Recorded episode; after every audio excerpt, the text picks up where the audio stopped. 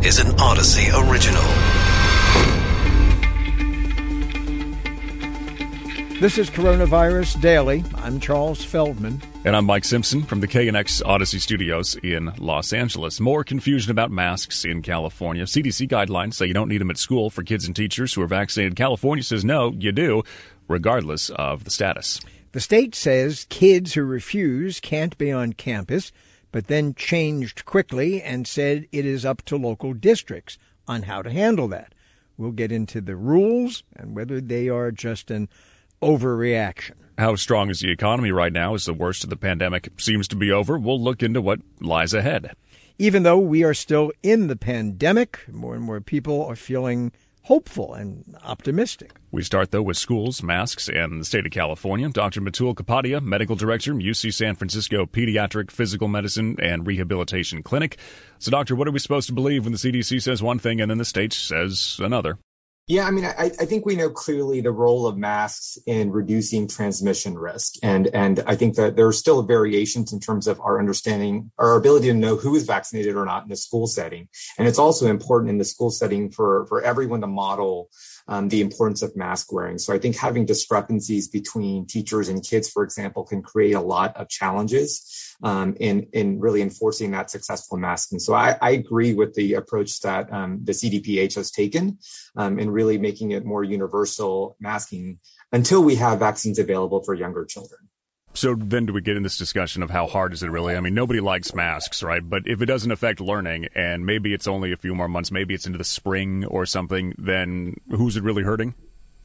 Exactly. I mean, we've been masking for a year and a half now. I think kids have been very receptive. Um, I'm a pediatrician. I see it every day in my clinics, um, in the hospitals, in the communities, and it's been very effective. We know um, in reducing that risk. And, and when we have seen outbreaks, even last summer, and even in some small outbreaks in the school settings, they were almost always related to um, times when masks were not being used and when distancing wasn't being enforced at the same time. For example, during mealtime or during outdoor sports or recreational activities. And I think that just reinforces reinforces the importance us for kind of hunker down until we have those vaccines available for, for all ages. We've also had, though, Doctor, uh, behavioral psychiatrists on the show who have said, yeah, but you know, uh, kids are at a very impressionistic age and they need to kind of learn facial language and, and all the other subtleties that go into communication. And if you're constantly hidden behind a mask, uh, a year, year and a half, maybe by the time this is through two, at the age that we're talking about, that might have some very serious long term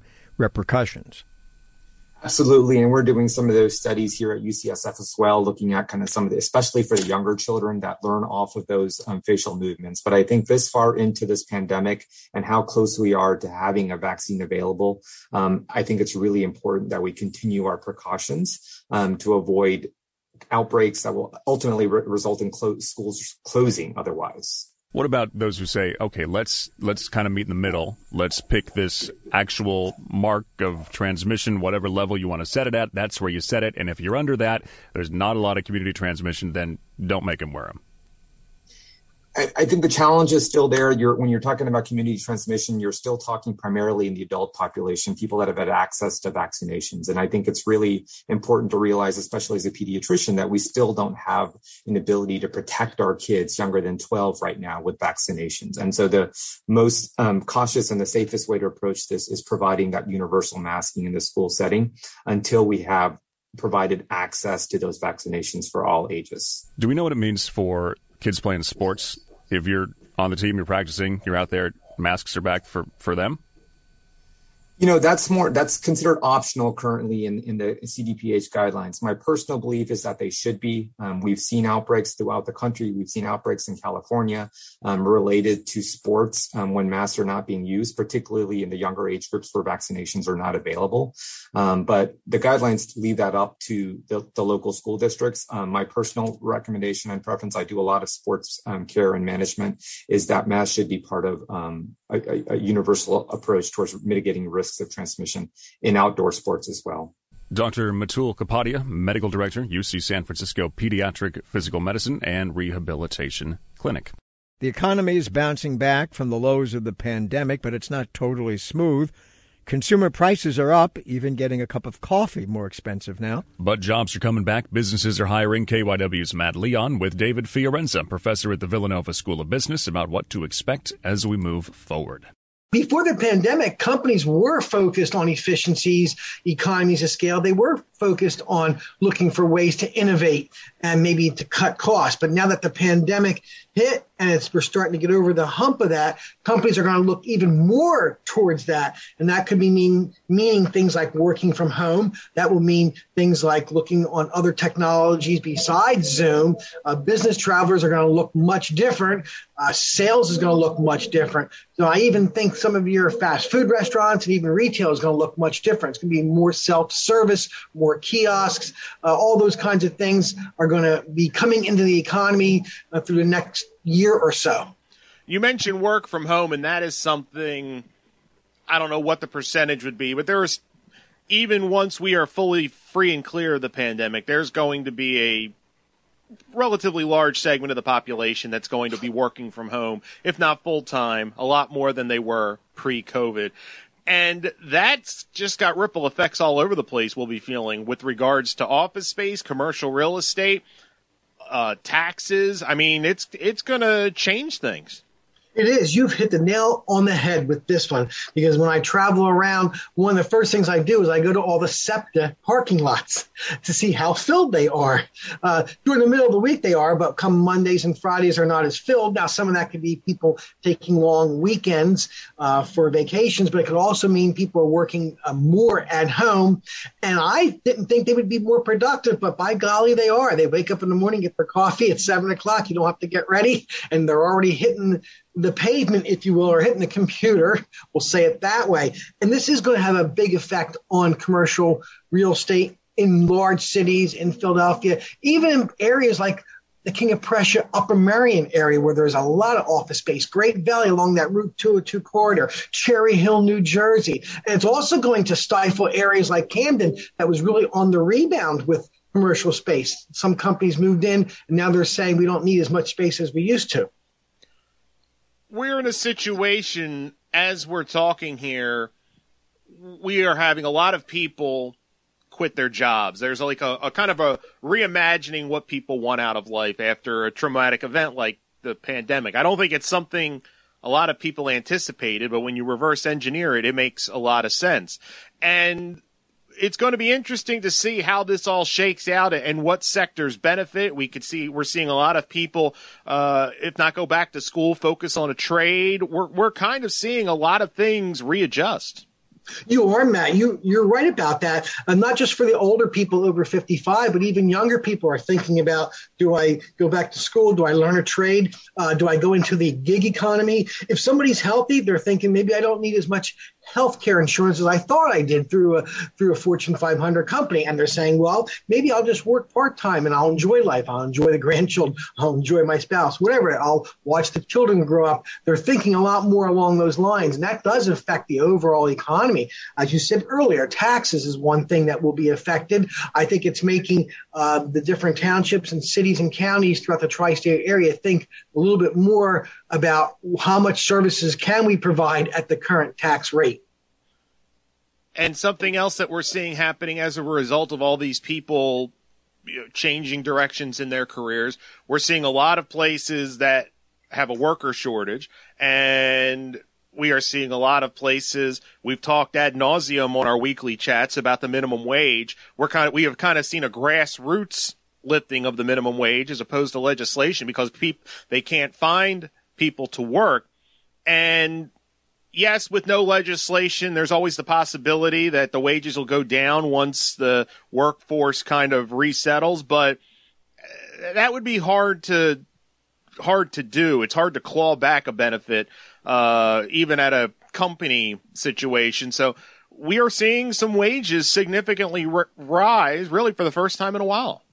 You are. It's all based on supply and demand, as we've spoke about that in our prior uh, podcasts. And the thing about the supply and demand is it's very hard, like you said, to bring those wages back down, especially if you're if you're in a contractual obligation with unions or not even unions, semi-unions, if you will. Uh, if you're paying someone fifteen dollars an hour, and then all of a sudden we're back to 100% normal, whatever that means Next year, it's hard to say, well, I think I'll only pay 14.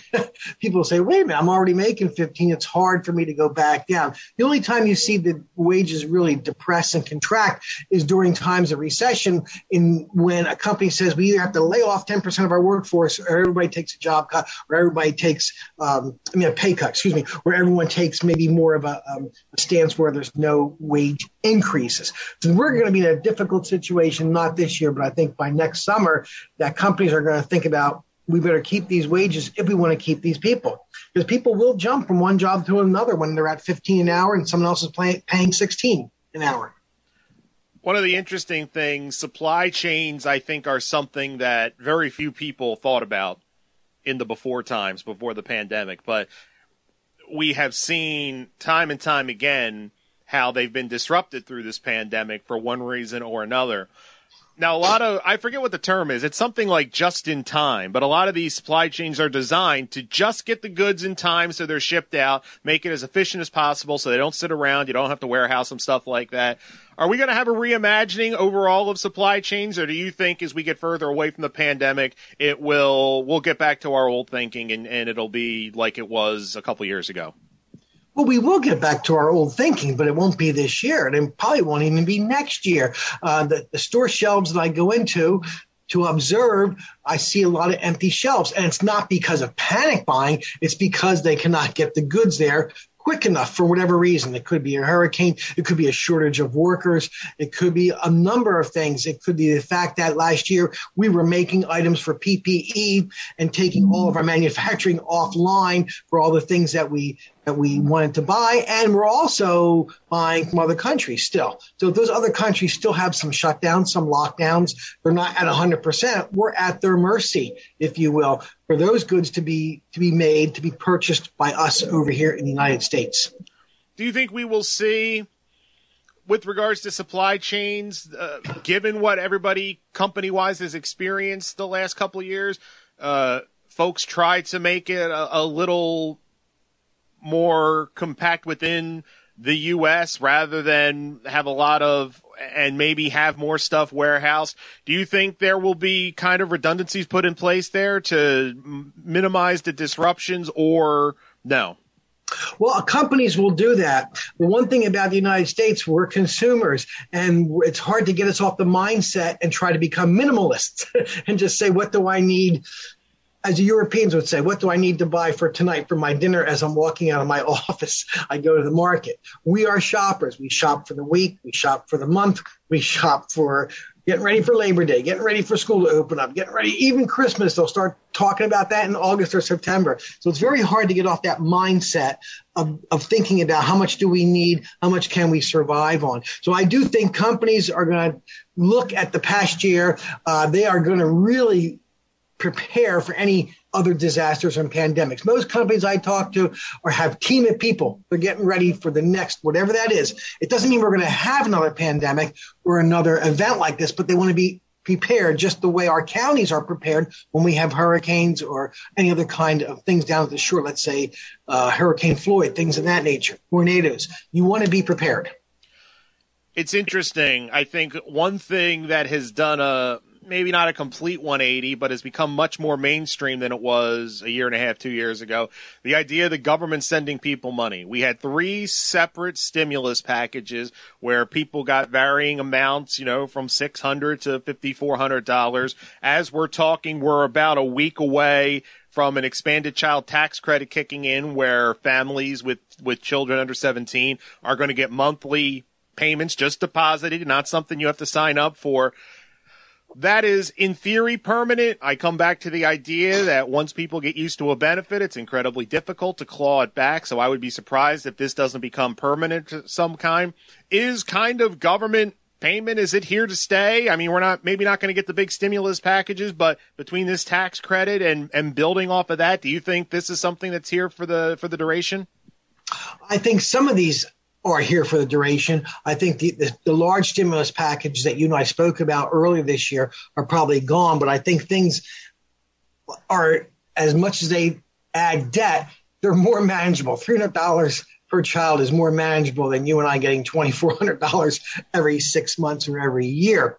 Uh, with that being said, there's going to have to be some kind of occurrence when it comes to the tax codes. Uh, hopefully, it's not you and I who are paying more. Uh, uh, there has to be something. Something has to give at some point with that. I do know that consumers that I talk to, numbers I look at, they're more cautious than they were before the pandemic. Mean they're starting to pay down more debt, maybe trying to put extra pay on their mortgages, car payments, um, maybe even saving for for college, anything else that they can, because sometimes disasters like this, a pandemic, makes us think about uh, our livelihood and what's important to us. And so when you do receive money, you do either a couple things. You either pay down debt, you either spend it or you save it. And do you think the idea of the government sending people money, which for a lot of the population a year and a half ago would have been anathema, has become much more mainstream where maybe people don't like it, don't approve it, worry about the debt, but you don't get the screeching you would have gotten two years ago? Right. Yeah, uh, with with the unemployment rate very low two years ago at 3.9 percent, uh, we, we were at full employment. That's much different than where we are now. I mean, it's not high; it's only about six percent or so, which which is still fairly low. Uh, and it's not to take anything away from anybody who's looking for a job. They're still looking. People are still looking, but it does become more mainstream. It becomes more of it's almost like if we fill out our tax returns by April 15th and receive a refund six weeks later, it becomes almost commonplace when you start doing that and sending money to people. I'm not sure if the Treasury Department, or I should say the, and even the Federal Reserve is all in favor of these kinds of things because there has been some rumblings of a fourth stimulus, but that that's probably just to, was there just to push the child tax credit through. So they use one to leverage something else in, in government.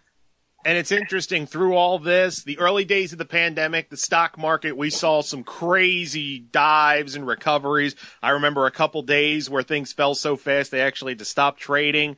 Uh, but for the most part, the stock market just keeps on cooking. What does that tell us about the American economy through even a, a giant disruption like this?